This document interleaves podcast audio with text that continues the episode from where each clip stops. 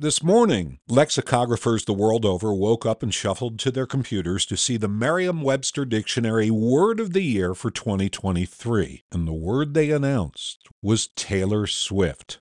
No, it wasn't, but the actual word of the year has been often used to describe her. The word is authentic. Merriam Webster reports there's been a tremendous rise in the number of people looking up that word, and the reason is depressing. In a world where you can't trust whether a picture is real, whether a video might be a deepfake, where ChatGPT makes things up and AI is on the rise, Merriam Webster says we now prize things that are real like your grandfather's wrinkles, a vintage sweater, a vinyl record, scratches and all. I see this among younger adults. The other day, a coworker in her 20s was wearing a 1970s style silky button down shirt. I mentioned I used to have one just like it, and her eyes lit up. Do you still have it?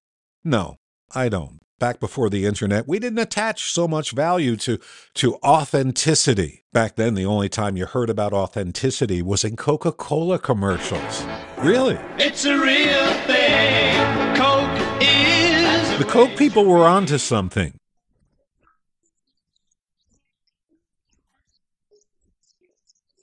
At the same time that we were tossing out the scratchy records, the tattered jeans, the silky shirts, never realizing there would come a day that the everyday things we took for granted would be cherished simply because they're not fake. Your word of the year authentic. Jeff Caplan's Minute of News, only on KSL News Radio.